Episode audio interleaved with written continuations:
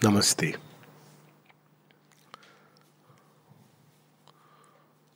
So, 1947, 1948, the years were inching closer by, and Sri Aurobindo's main work, which was, as he speaks in his five, five dreams, the main work, the leap from the human to the next evolutionary stage, was getting delayed. The two great wars were there for that, then freedom movement, all this had come to delay the work in at one level. And these were all important and interconnected works. So that's what he says in his five dreams that first thing is India must be free. Because if India is not free, who will bear the torchlight for the world? So he had put his spiritual force, even physically, release the lines through which India's freedom would take place. Initiated the great um, uh, ideas along which the freedom movement should take place. All these writings we read passive resistance, uh, boycott, Swaraj, all of them are there in Bande Mataram. This much before uh, Gandhiji came on the scene, so he had already set up all these lines. When he was asked also, why did you move to Pondicherry? He said, because uh, India's freedom was assured and the lines along which it would uh, lead to freedom were all foreseen and done. So he had done that work. Still, he had put his spiritual force so that it comes through minimum distortion, minimum problems, but then human and the divine. This is the beauty of the play, or the charm of the play, or the danger of the play, because it's a conscious evolution. So, human consent, human collaboration is necessary. And if we had accepted the Cripps proposal, it would have been a different India, unpartitioned. But we didn't heed to Sri Aurobindo's advice. The result is a partition and all that followed. That too Sri Aurobindo absorbed within himself. Then the Second World War. The second thing which his dream was the rise of Asia. That too during that time we see it had begun. The rise of Asia had begun. Third dream was a dream of human unity. And that dream, the Second World War, was just the very opposite. And paradoxically, the forces of unity worked to come together to slay or to save. So there were countries which got together, extremely divisive forces to destroy the world order. And there were forces which got together to save against the onslaught of destruction. But just like in the Mahabharata, the divine used both. When Sri Aurobindo was asked uh, if divine is present on all sides, then uh, like in Kurukshetra war, so, what about the Second World War? It was so gruesome, so macabre. One can't even imagine. All the, mm, I think, uh, uh, 10 Mahabharatas would pale into insignificance when you compare with just the Second World War.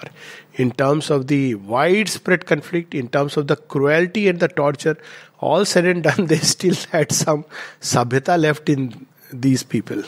Night time, they will not fight, and you know, they will not torture. Eh? one Abhimanyu and it you know became a news which tilted the balance. So this was the worst war humanity has perhaps ever seen. At least not in the last. I mean Mongols, yes, but it was like the Mongols and all these invaders, the Mughals, all these came together. The the torturing uh, forces that came from Portuguese into Goa, all these as if came together and turned into a much worse thing supported by the abyss. And this was the kind of thing that took place during second world war.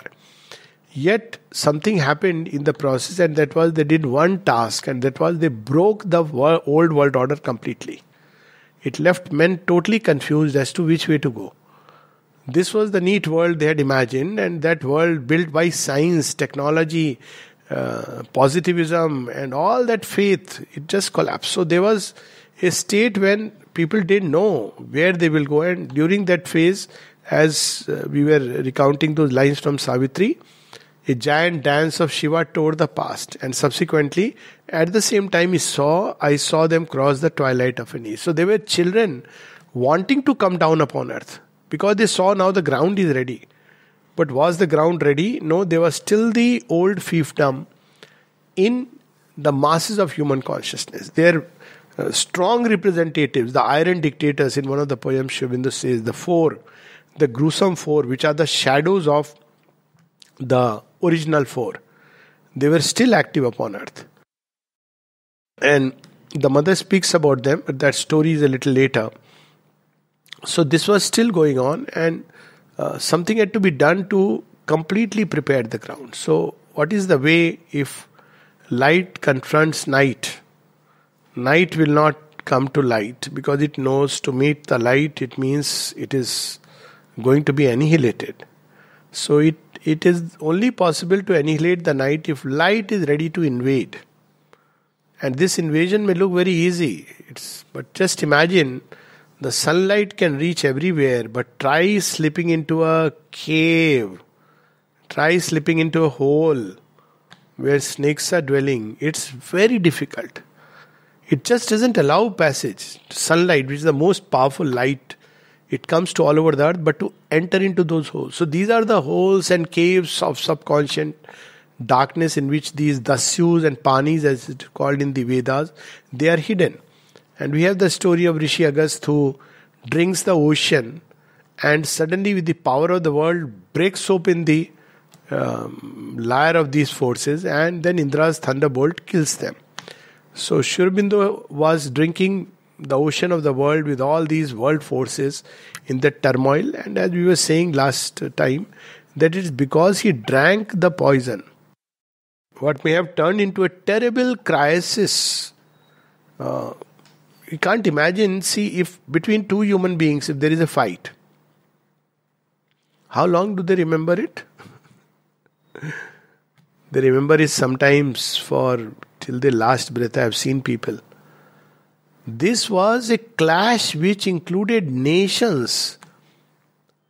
And yet, if we look at the last 60 years, it's surprising how things, as if somebody absorbed and drank that whole ocean of poison, that Kalkut.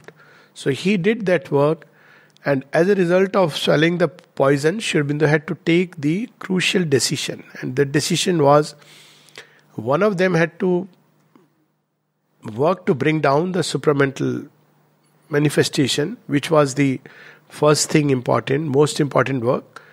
The fourth work being India's being the spiritual guru of the world, since we're speaking of five dreams, so we'll connect with that. So that had already begun. Sri Aurobindo's own words, the Arya and everything had started going abroad. Swami Vivekananda had gone there. So that part had also begun. But he says the fifth and most difficult dream is the leap from the human to the superhuman. That is the definitive change. Short of that, you may clear the world, like after the Mahabharata for 3,000, 4,000 years. But sooner or later the decline will come because at the root there is still falsehood. It is lurking deep inside. It's the same way with uh, curing us of uh, any uh, malady with uh, some drugs.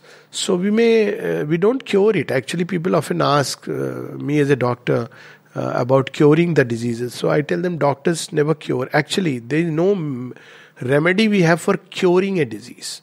So what do we do? We can contain the symptoms and make a person comfortable. Number two, we allow the body time to heal itself. Sometimes that happens. You control the symptoms and the body will heal itself. Even when there is a frank bacterial infection, what you are doing, you are aiding the body, assisting the body. But if somebody doesn't have an immune system, you may give antibiotics. How long you will give antibiotics? Ultimately, it is the immune system which will fight against the germs.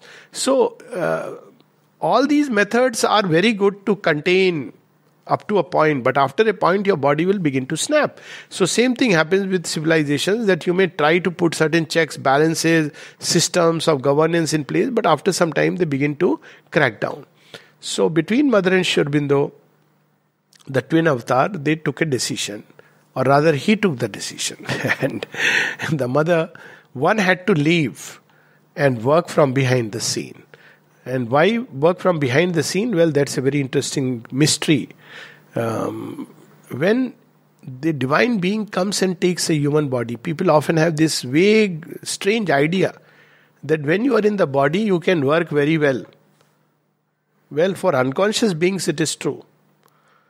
Taking a human body for conscious being is only to have an effect on matter and the material world because material world doesn't respond to the subtle forces but at the same time as far as conscious beings are concerned divine beings they can work very well freed from the body because they are no more limited.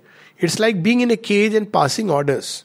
And when you are freed from the cage you are far more your action will be far more greater. But human beings have to be receptive. So this common factor is still there. So between them one had to they had to take the decision that someone has to now take the plunge, take the battle to its last den. Death of Hitler, Stalin, Mussolini, and many other Chinna Chinna Hitlers, they don't mean much until the uh, roots of evil, even in its own den, is defeated. And for that, someone had to enter the den. Light had to invade the dolorous vast, the vast from where pain emerges, the darkness, the origin of darkness. Sri Aurobindo knew this. We see in Savitri, and very interestingly, those portions, Descent into Night, the worlds of falsehood, it's after the Second World War that he revised it to this length. Because uh, that was the time he actually entered and saw all of it. And he would enter there and come back, enter there and come back, taking the light to a point but this time he took it to take the final plunge. Now, this final plunge means what? Initially, when light would enter this darkness, and darkness is immense, it will try to encircle, encircle, encircle, and circle. And to an onlooker from outside, it would look that now light is lost. The darkness has encircled it. But a point comes when this light is bound to burst forth and scatter itself into a million stars. So, this is the logic behind it, and that's exactly what Sri Aurobindo decided to do to plunge into the night. The mother was, as she is the mother, but also the mother of God, his sister, and his spouse, the daughter of his uh, his daughter, and of his wisdom, the maid. She is all these together. So obviously, uh, she said, "No, no, I will go." It is very interesting that in mother's lifeline, was very short. It was in something like 30s, whereas Sri Aurobindo's lifeline was quite long. And mother said, I must go. And Sri Aurobindo said, No. If one of us has to go for the transformation, I will go. And you will carry on this work also because your body is prepared, better prepared. So she took upon herself the will of the divine surpasses everything, and she took it upon herself that she will carry on the yoga to its fulfillment. Now, this is about the last dream. All other four dreams were at least on the way to fulfillment. India was free, though not yet won. But that Aurobindo knew that it is bound to happen. He didn't uh, set a time frame. For nothing he set a time frame because all that he saw and spoke about these things was from a timeless will. But he knew that this has to be will come closer if the supermind descends and that power becomes active because then only it can annihilate. If you read the Life Divine, the last chapter, and toward the end he says that it is only if the supermind descends. Otherwise, human beings, when they go through this transition, even up till the level of the overmind, there are dangers and precipitous dangers. Because the higher you rise, the more precipitous the descent facilis descensus. But if supermind can come and take charge, then it will annihilate all the difficulties. So their whole program was now before there is a third world war, let the supramental manifestation take place and they had to take a decision. So Sri Aurobindo made an appointment in his diary. I have met my disciples, I have met devotees, everybody. Now let me meet the night. Let me meet the mother of falsehood. That's how he describes in Savitri. Diti, you know, Diti, who is Diti is very interesting story about Diti and Aditi. They are two wives of Rishi Kashyap. And Kashyap is the symbol of immortality. So both are necessary. but Diti is forever unhappy. Why? Because she believes that uh, my husband doesn't give me much attention, doesn't favor me much. He is all the time favoring Aditi and her children. And her husband keeps telling her that, look, you know, it is not that I don't love you, I don't care for you, but your children are not ready to change. So, this is the story in a nutshell, though they will dramatize it when they show it as if the man is a very partial human being, the Rishi. So, we can take it like that that now he went to meet Mother Diti and enter her womb. And as he is reborn, the light is reborn, she herself changes. So, this was the plan, and this is a beautiful um, poem here. I think we have read it earlier, but it's worth reading again and again. The Pilgrim of the Night, because sometimes um, one hears very frivolous comments. Oh, Sri Aurobindo went away, not realizing nobody compelled him to go away. He made a choice, and it was a tremendous choice. It is thanks to that choice that today we have the new world possibility within us. And uh, the only way we can understand 5th December is to be full of gratitude. There is no other way because it's a tremendous last sacrifice where, as the mother put it, to hasten the collective realization, he sacrificed the individual realization. Nobody had compelled him. He could have, like any other yogi, just blazed through the entire thing. And but if you read the Life Divine, you understand that only Sri only you can do it. If you read through when he speaks about Gnostic beings, Gnostic life, it's like even for spiritual beings, saints, sages, it's too vast to be even comprehended. So, mother came, he gave the charge that prepare these children. That was the work given to her. And so he said, Now let me go and meet the night. The ashram was established, India's freedom was secured, the disciples had come, at least a small sample representative had come. There was enough for them to be guided for centuries. And so he said, Now all these works for which the avatar had come, sans the supramental manifestation. And that too, since he was experiencing it himself, he knew that the certainty that it will touch matter and stay with it. But the finality had not had happened, so he took that, wrote in his diary, I am coming to meet you, O night. And that we find in this poem. I made an assignation with the night. In the abyss was fixed our rendezvous. So night says, Yes, come, have dinner with me. Where? Come to my den.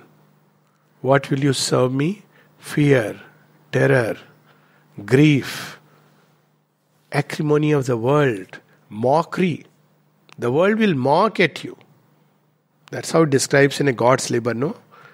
That how they mock at me, both gods and men.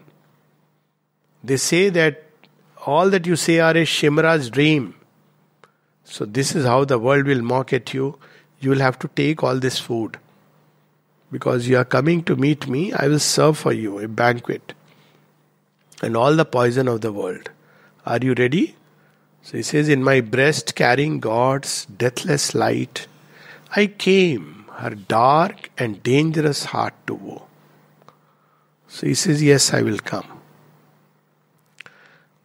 And then to go there, I left the glory of the illumined mind.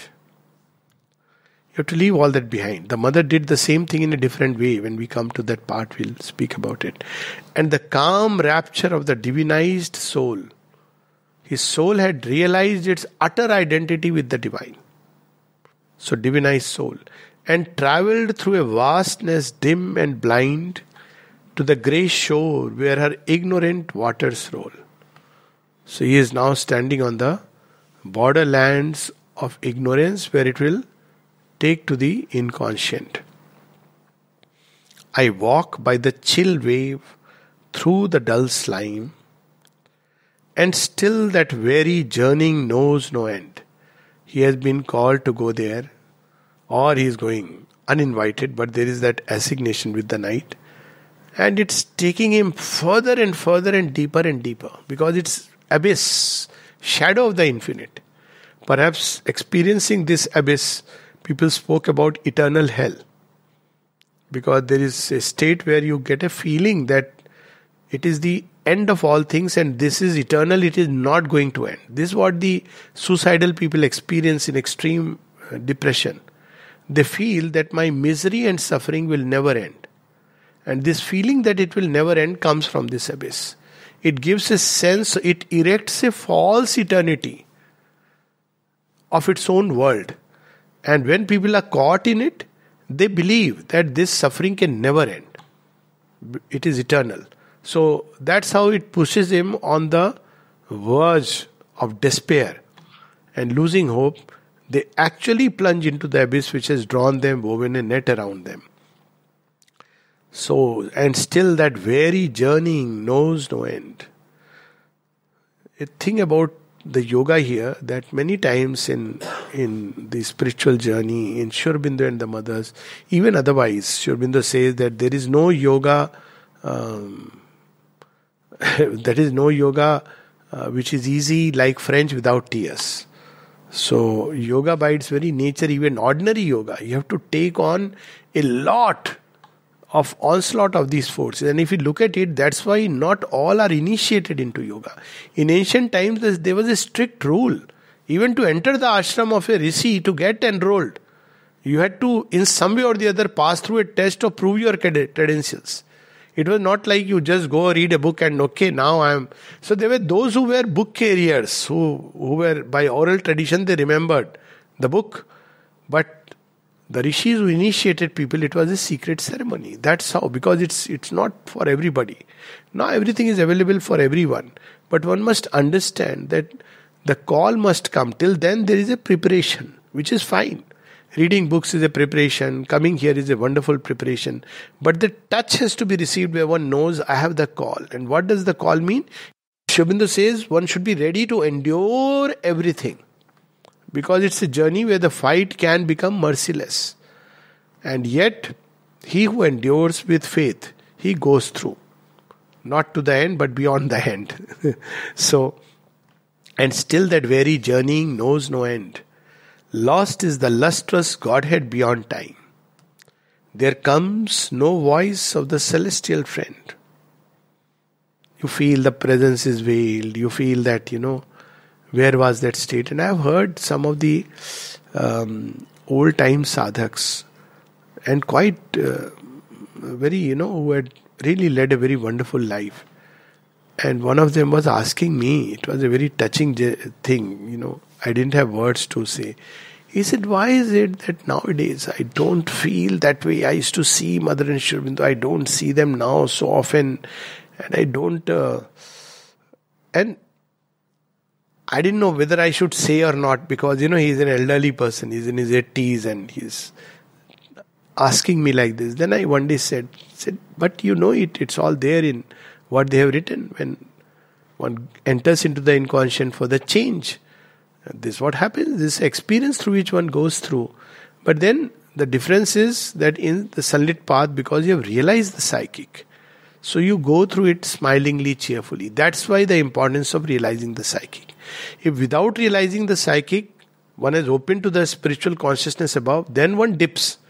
It can be very unnerving because the gods above cannot enter there to your rescue. But if the psychic is once it is realized, then no darkness can ever veil the presence. So this is the importance of in Sri Aurobindo's yoga of one of the importance to realize the psychic as the first thing before one talks about other things. And yet I know, but Sri Aurobindo is doing it for the world. So it's the whole cosmic problem he has taken upon himself. And yet I know. So this knowledge comes from where? The deathless light which is carrying in his heart. So there is a clear hint that wherever you may go, whatever be the darkness, keep this light alive in the heart. And yet I know my footprints track shall be a pathway towards immortality. So he is very conscious of his mission He's carrying that deathless light, his divinized soul, which is there within, and then he's entering into that state of darkness. Whom is he meeting there? He's going to meet those four chieftains, the iron dictators. These are the ones who dictate. See, it's very interesting. Aurobindo has given the title to this poem, The Iron Dictators. So we talk about dictators outside, but these are the four great asuras who are the inversions, the shadows of the four great powers which were born out of the one. And the four great, we know that different ways in tradition, different traditions we speak about them. But life becomes death, it's opposite. consciousness becomes unconsciousness, truth becomes falsehood, and delight becomes suffering. So, how do they attack and uh, govern mankind? It's very interesting to see their play. Uh, interesting to watch and know and become conscious so that we don't fall into their trap. One of the most common doors through which falsehood enters is unconsciousness. If you look at life, whether it be a suffering or anything, it's unconsciousness because we are not conscious. So many things that we do, we are totally unconscious and these forces are waiting. So unconsciousness is their ally. Then suffering enters after that. Now, suffering is a purification, makes us conscious. So, its purpose is eventually the divine allows this. And then comes falsehood, which grips us completely. What is falsehood? One of the biggest falsehoods that uh, human beings are in its complete grip and makes so much hullabaloo about it is death the biggest falsehood and is a universal belief in it. And if you look at it logically, scientifically, I'm not talking spiritually, just logically, scientifically. What really is a form? Form is how your senses weave reality through whatever electron, proton, neutron are there. It's a woven reality. It's not reality. It's a vest. It's an investiture. It's pure science will tell us. This is nothing but a vest. Our senses have woven it through the play of, but nature is behind it. So nature has organizes the senses in such a way that, and then there is the constant pattern which makes the sense of stability, and we believe in it. It's like an image on television screen. If one wants to take an example, the entire cinema is nothing but a woven reality. And it is actually not a continuous thing, but we watch it as a continuous thing. It's a completely discontinuous process, constant assembly, constant assembly, patterns. But we think even what we look at static seems static is not static, it's a constant motion. But that is how there is a constructed reality. But constructed reality is a constructed reality. It's like a house. The house may go, but the owner remains. And yet, because we are so much occupied with the grip of this shape, form, name, norm that we completely forget that this is not reality and we start believing in death because this it disintegrates. And this it disintegrates that there is a purpose in it because when it disintegrates then a new building is built up because the soul within never gives up. This is the whole story. But falsehood what does it do? Terror fear you are this, you will finish, you will go away, you are going to die. And this, uh, what is called in Indian thought as the Atma has been one of the big problems and challenges. While one has to work upon form because form has to become manifestation of the spirit, but you, turning form into a means to manifest the spirit is very different from being afraid of death or destruction of the form. It's like plasticine. If something goes, you can rebuild it. And the mother says that those who want to conquer death and build immortality here should not be afraid of death. This is the first condition. If you are afraid of death, I had long back somebody coming, walking into my clinic and asking, uh, whatever he was saying, something, you know, I have this problem, that problem. It was full of fear. So early days, so I didn't really much understand the milieu this way. So I said, uh, but why are you so afraid of death? Taking it for granted that anybody who has come here would be freed from death, the fear of death, all these things. So I said, but why are you so afraid of death? He said, sir, but because I am afraid of death, I have come here. So I said, this logic I must understand. I said, why? If you are afraid of death, sir, this is the only place where I believe I can become immortal. So then I asked him the question, which I will become immortal? Sir, this, there, sir. I want this to become immortal. I said, Oh, that so you are afraid of death. Huh? So I said, don't go, don't go together. First realize the immortal self inside. No, no, sir, this is the only place where I can become immortal. In this, I will become immortal. So, this fear of death drives people in strange ways. So, one of them is that they start looking upon death as such a big reality, fills them with fear, Forms disintegration are taken with so much shock, disbelief, dismay, as if everything is lost. So all this is a, like a network of forces which is woven around us. So these are the four terrible asuras who rule the earth. And there is a poem called The Iron Dictators. And they completely veil the divine presence. Or so it seems. In Savitri, there is a passage toward the eternal darkness where he describes that. You know, you get a feeling that uh, even Savitri, for a moment, looks like Satyavan is lost from her eyes. So it's not to be underestimated. One should never want these things, but Sri Aurobindo is reminding us, and of course, he has gone through it. This is an autobiographical poem. I looked for thee alone, but met my glance, the iron, dreadful four who rule our breath. They were the ones who had created the world war. Masters of falsehood, kings of ignorance, high sovereign lords of suffering and death. So these are the four who rule the earth. And you know, when many of us who grow up with a certain idealism, when we are very young, we innocently believe that whole world is everybody's ideal, everybody is wonderful. And slowly you discover that deceit, cunning, cheating, this is a way of life. People live in it, breathe in it. Just uh, once again to share a little as an aside, somebody asked, uh, was saying with regard to the recent pandemic, but you know, the great scientist in, uh, you know, the, the people in charge, administrators, heads, heads of um, this organization, I won't name, huh? because this organization and that organization, they are saying such things.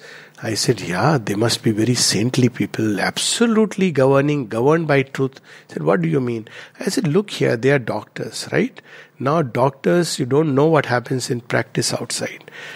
Doctors are flooded with fridges and TVs and this and that, and it's a fact I'm saying. I know what happens. So, why? Just to write a prescription. Nobody tells them that you write. They are just gifted. No, no, you take it. All the conferences that we people attend are all funded by the medical companies. I'm just telling you an insider truth. Funded your travel, your stay, the food is funded there, and you get a nice bag to carry, and you will have to do nothing. Just go and attend and come. Now, in that com- in that conference, it will be written sponsored by. That's all one odd person will speak about a certain drug which will represent. That's all. You're not telling a lie, nothing. See, this is how falsehood carries a net. Original Mafia Don style. Now imagine the heads of these organizations, what they must be playing with the kind of money. The billions of dollars which are pumped into the industry. So, do we expect them to be very Satyavadi. And even if they're Satyavadi, they believe what's wrong. We are only asking people to stay safe and just wear masks and gloves. That's all we are saying. Not realizing that you are instilling fear, you are, you know, falsifying an entire because you are not the one who is giving the vaccine. They actually start believing in it. So these this is how they are governing the world. High sovereign lords of suffering and death. Whence came these formidable autarkies? autarkies because they are totally cut off, separated, and independent from the divine. They have declared. But how much ever you may cut, the divine will reach there. So, one of the work of Sri Aurobindo was to restore them to their original pristine glory. He is going there not to finish them because you cannot finish. You have to restore them. So, that's why transformation. You, you can, actually, the divine cannot destroy anything in that sense. What you can destroy is certain forms, certain formations which they have taken. But the ultimate remedy has to be transformation because they've emerged from that and they derive their strength still secretly from that. It's like whether it be good or evil, it draws its strength from sun. So, if the sun decides I will withdraw my force from earth because people, lot of people take uh, take me in and do evil, earth will be destroyed. And what, what means, what does it mean? It means that it will once again start the whole process. You cannot, and again the same possibility will come up. with the same thing because it's the whole cycle. So you cannot destroy, you have to transform. Just imagine that he is going there to tell them that I have brought a message from the one with whom you have separated and declared yourself free. So, what is the message? I'll give you true freedom. This what Sri Aurobindo is telling us. And we don't want to listen. That I'll give you true freedom. Sir, freedom from what? Freedom from ignorance. Freedom from fear freedom from death, freedom from suffering, freedom from pain. Uh, sir, uh, sounding too utopian. Can we have your prescription? Aspiration, rejection, surrender. Sir, can you tell us something concrete like I can, you know, sit and do this? And can you give in writing how many years? I want a document signed. This is our mindset. How we operate like that. No, my word is my assurance, my promise. Sir, we have learnt upon earth the earthly ways. We have stopped believing in promises. Nobody ever keeps, including us. So, your promise, we don't even know you. We hardly see you. And you want us to believe in your promise. Yes, my child. It's the eternal promise, and I have always kept. Sir, what is the proof? See, I have kept coming to earth again and again. Just to awaken you to take you back. So, this was one of the works. So, he's going there with this message I'll give you true freedom. But that freedom is to unite yourself with the will of the eternally free. There's the only one kind of freedom. There is no other freedom. To unite ourselves with the divine is the only freedom, true freedom that man can ever have. But this union has to be out of his own apparent free will. That's the interesting part. So he goes there Whence came these formidable autarkies from what inconscient blind infinity, cold propagandist of a million lies? At one place in the world of falsehood, Aurobindo says, uh, the children of darkness in their giant, the sons of darkness in their giant studios of creative death. How to make people die, creative deaths Novel ways. The most novel way is tell them this is going to give you life, creative death. So here he says, cold propagandists of a million lies. They will say ruthlessly. There are people whom you can detect, you know, uh, jhut bol raha hai. They, they, that means the person is a novice. After some time, they say it with such a smile, such a. Uh, you can't just make out that there is a lie in it. How can such a sweet, smiling person tell a lie? That is the kind of deception involved. Dictators of a world of agony. You buy that lie, okay. They will build a nice, sweet dream world for you. Very good. Come, enter. And as you go, you will see that the world changes. That need bubble vanishes. You know that story, you know, of the person who's shown an image of hell and heaven. So he said, make a choice. So he says, well, give me an informed choice. Okay, show me what hell looks like, show me what heaven looks like. So he sees that uh, in hell there is, you know, a lot of partying and everything is pleasures of earth that you can imagine taken to its ultimate zenith degree. That's, you know, from where all this 70 Virginians come from when you, you blow yourself up. So, this, oh my God, this is what I have always wanted on earth. It is found in hell. He says, All this is mine? Yes, yes. What about heaven? So they see on somebody is playing a harp, beautiful classical music going on, nice, calm atmosphere. He says, This looks cool, but I have to just live there always. He says, Yeah, yeah, yeah. I think hell is a better choice. So he enters there, and suddenly the scene changes. Everybody is fighting, everybody is struggling. They have the cup in hand of that famous wine they wanted, but it is all leaking from the bottom, so nothing it can hold. They can't drink because they have all ulceritis, this, that. They have the virgins, but they have no capacity, nothing. They can't even have love in their heart. So he says, What was all that which you showed me? He said, Yes, I have asked each one to advertise their thing. So hell is mastered lies. So it has created its advertisement shell and you bought it. This is how the power of advertisement works. And this is what he's saying is a million lies.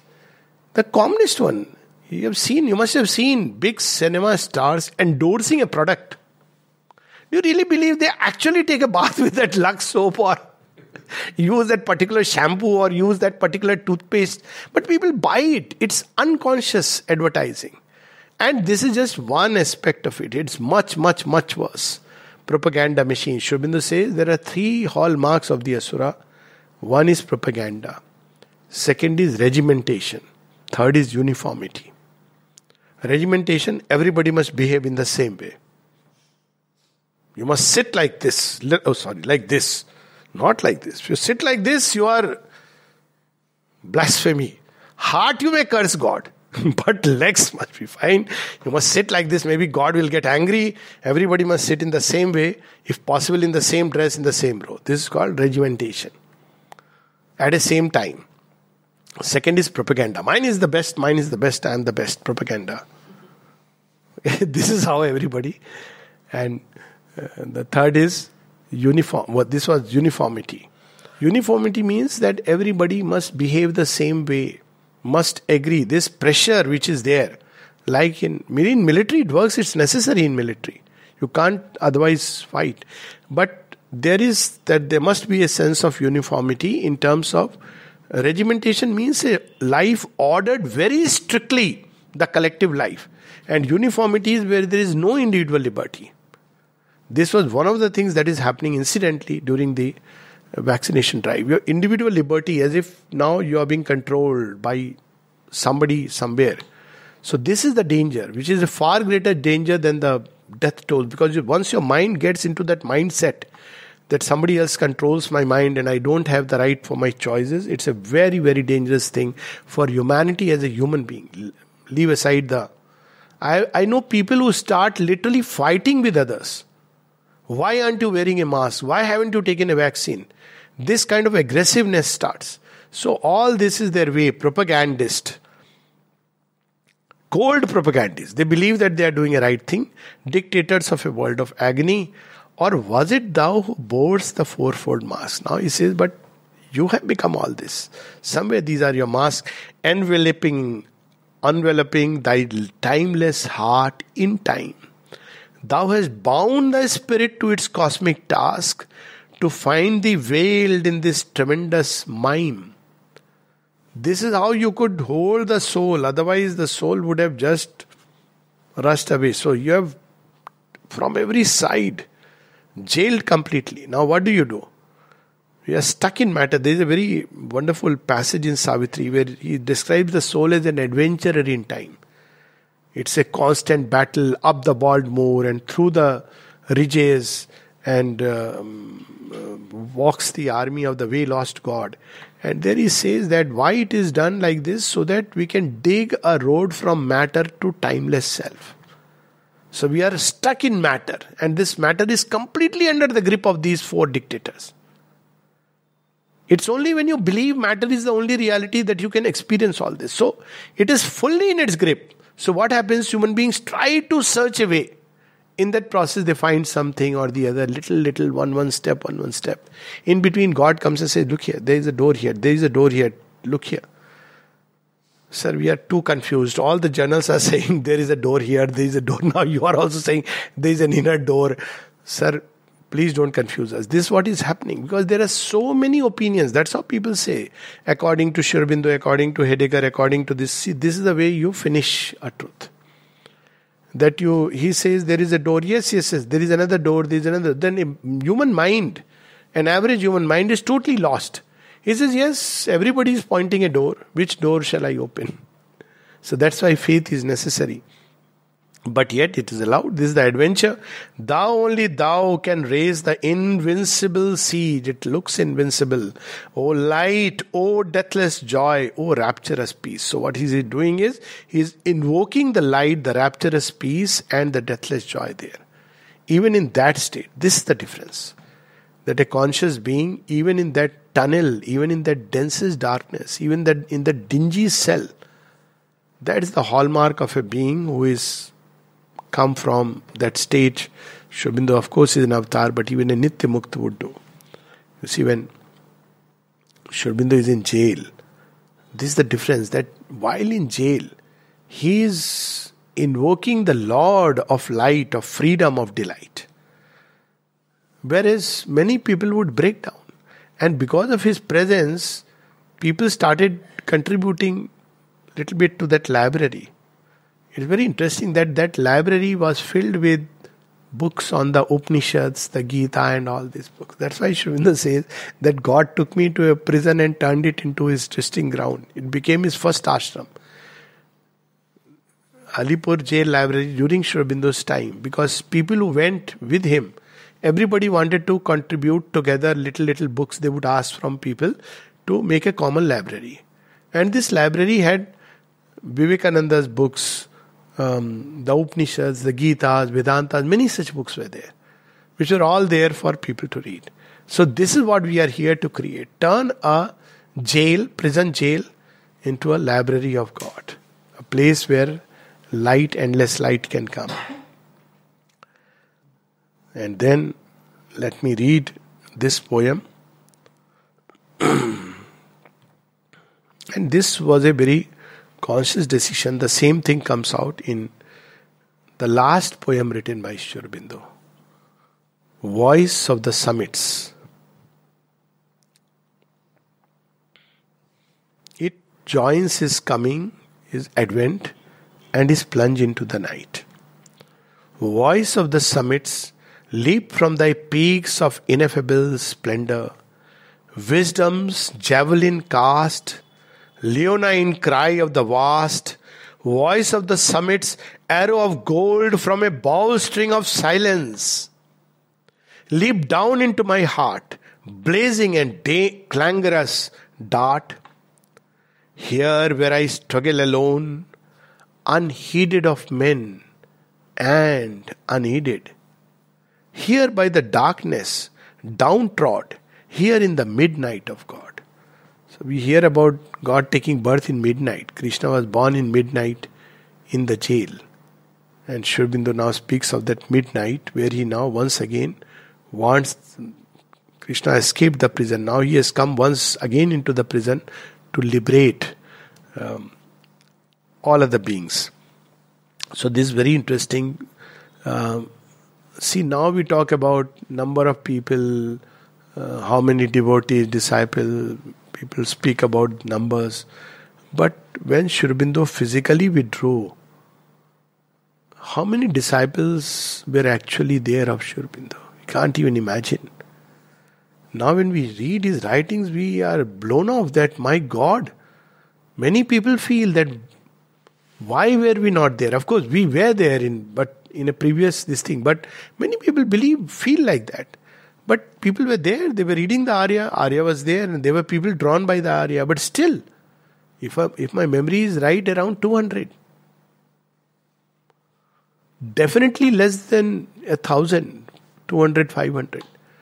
Why? Because he never wanted the way of the propaganda. You see, wherever there is propaganda, there is the asura sitting behind, he uses it. So he didn't want it that way. He knew that the light, let it radiate, people will one day or the other wake up to its call. So you have this here where I struggle alone, unheeded of men and unaided. Here by the darkness downtrod, here in the midnight of God. I have come down from the heights and the outskirts of heaven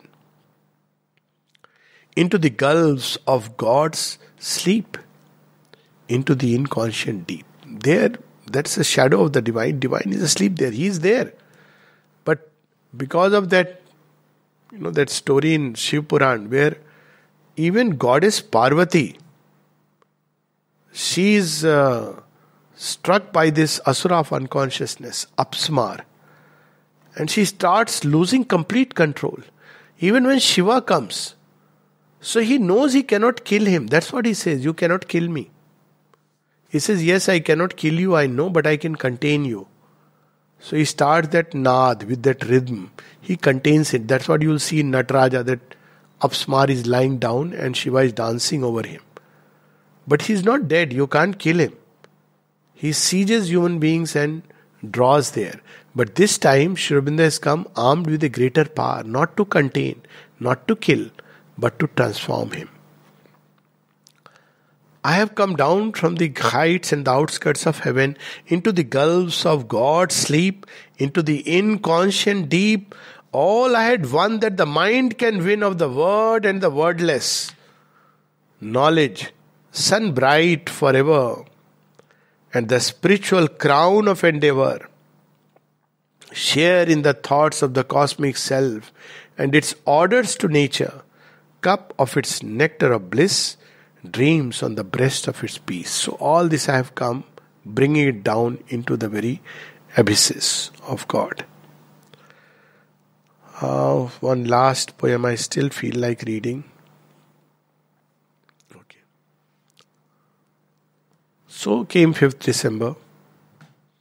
Sometime before, Sri had decided to withdraw an year or even before. He hid from mother for quite some time. And yet he had indicated to her that if one of us to go, I will go. That was his decent, gentlemanly way of saying. If one of us has to go, I will go. You will have to fulfill the yoga of transformation. And because he he had to conceal from mother, which is impossible. And yet he says later on, he knew that if I will not let him go, so he had to make sure that he completely conceals himself. So even from those near him, he concealed for a long, long time, absorbing into himself. 24th November, only indication was that people were asked to hasten through the process of darshan. As late as that, when Savitri is finished, he says, Oh, Savitri is over. Niruddha says, Yes. Um, he says, Oh, he took a sigh of relief that my most important work. And then he said, But the book of death is left. He said, We'll see that later. Everything that was important was done in that.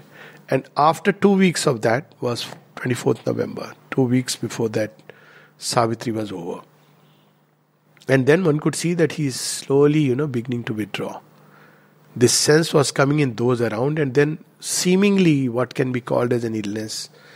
And when Niruddha asked him that, uh, why don't you use your force? And he said that, well, I can't explain to you, you won't understand. Because he had seen as a doctor thousands of examples of him curing others.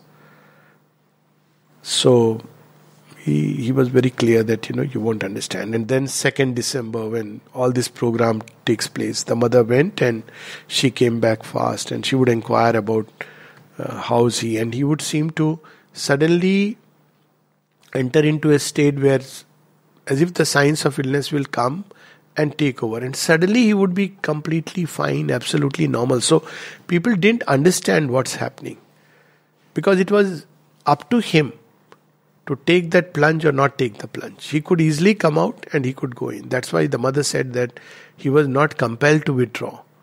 He was, uh, and then of course, the day when the mother says that uh, she kept standing for some time and then she went because she knew that if she is standing, Sri Aurobindo had taken the decision to withdraw, but still he will not withdraw if mother is there. And she has explained why he withdrew, all that we'll talk about next time. And then 5th December, just a little after midnight, 1.26, he withdraws early morning. The mother came to know he comes, she comes immediately, and then all the rest follows, which is for later. Many people feel this is the end of 19, 15th August 1872, 5th December 1950.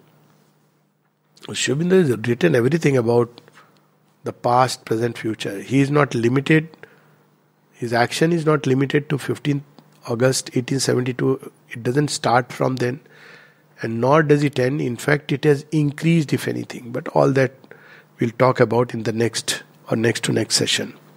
But here is a little poem. We'll just read quickly a few lines and then stop.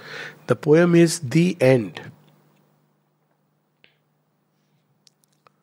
This is a poem, unfortunately, somebody had quoted as if this poem is about, uh, you know, a kind of state where eventually you take it that, okay, death is the end. But if you read through the poem, it's just the very opposite. Is this the end of all that we have been and all we did or dreamed? A name unremembered and a form undone. Is this the end?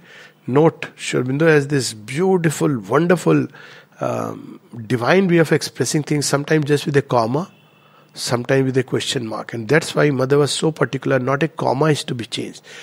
Sri Aurobindo's writings carry that subtlety throughout. You change a letter from a word and it changes the entire sense.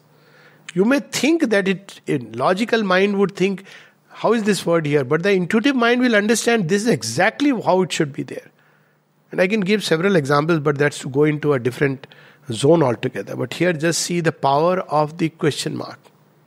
He's not saying, ah, see what is the end of life. He's saying, is this the end? Question mark. It turns the whole thing into a very powerful something.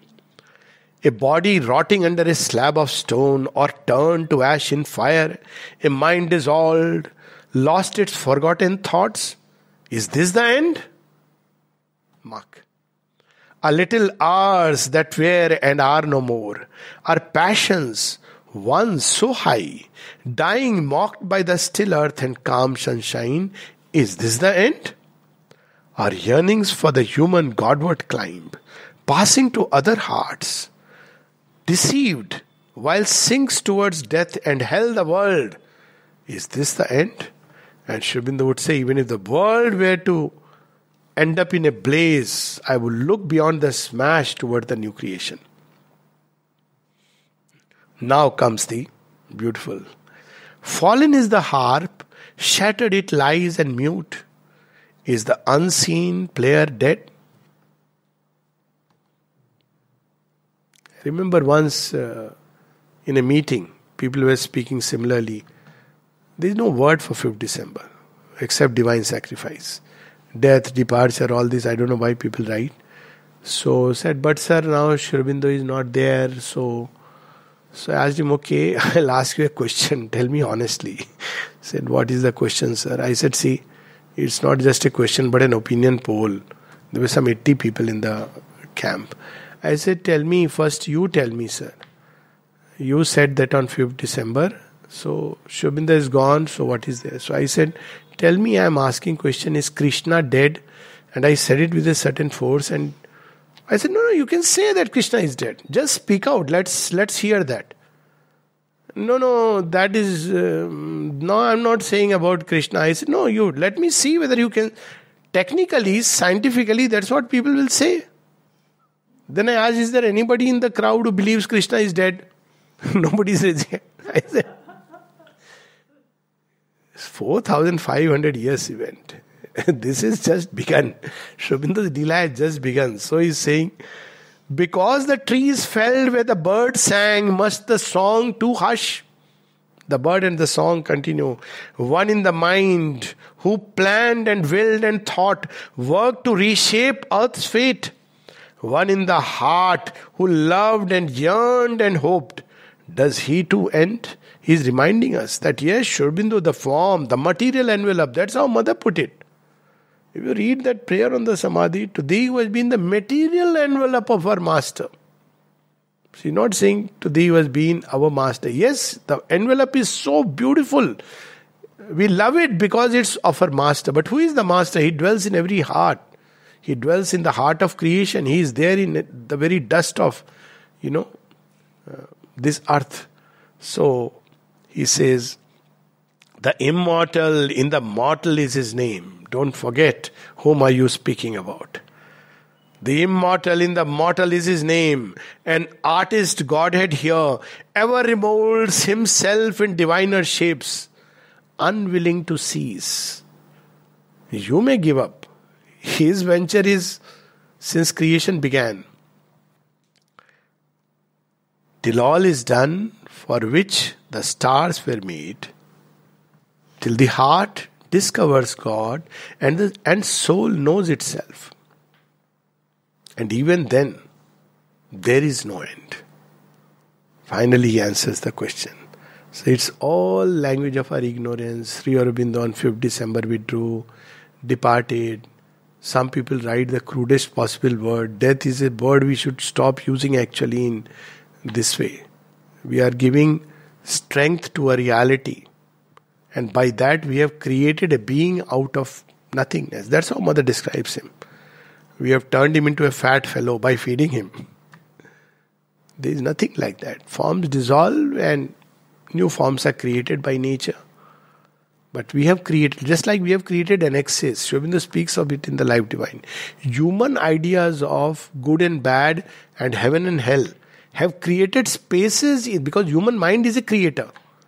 It has created such spaces where after departure for a while it may go.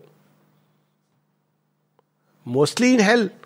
Because, you know, everybody is burdened with this oh my god secretly everybody believes he's the greatest sinner though otherwise pointing finger at others mother says that once he had t- taken so much time just to free a man from this idea similarly there are heavens oh after death we'll go to some place where there will be it's nothing but a formation of human collectivity religions which have created hell and heaven so you get an experience like that. But of course, there are true vital worlds which are like heaven and which are like hell. But human beings create. So, but otherwise, it's nothing. Dissolution of forms and reconstitution. The day we will stop believing in the reality of death as if it's a finishing line, that day we will start aspiring for immortality in the true way. So let's close with this line The immortal in the mortal is his name. Nityo nityanam chetanas chetananam. Eko bahunam yo viditati kaman. Tamatmastham yenu pashyanti dhira. Stisham shantim shashvati netaresham. Nityo nityanam chetanas chetananam. The immortal, in the mortal is his name. Not just the immortal, the immortal in the mortal. An artist Godhead here ever remolds himself in diviner shapes, unwilling to cease.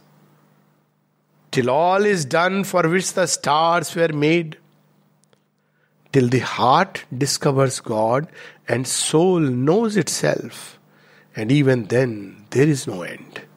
This is a wonderful divine project, this creation and one should feel gra- grateful and fortunate and privileged to be just associated with it in any way. Like that small squirrel of Lord Rama. But there are some who are calculating that Lord Rama, I do want to join, but tell me, it doesn't look like your monkey army will win against the Rakshasas. So Rama will say, Have faith.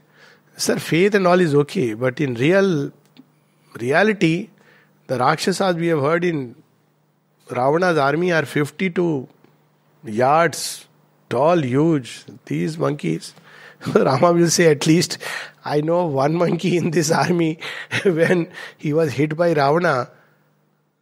He only went on his knees, but when he hit Ravana, Ravana was totally unconscious and had to be taken away in the chariot. This is the actual story of Ramayana. Hanuman and uh, Ravana story. He says strength does not come from there. You know where did that monkey get his strength from? He got his strength from the God who dwells within his heart. So if you can have faith in that, join this project. How long will it take? Don't worry about it. But if you don't have faith, keep counting. One day you will see the victory is won. Then you will say, Oh God, it happened? It's over? Yes, but for those who have entered the play consciously, Sri Aurobindo would say, the mother would say, you have shared the struggle, you will share the joy of the victory.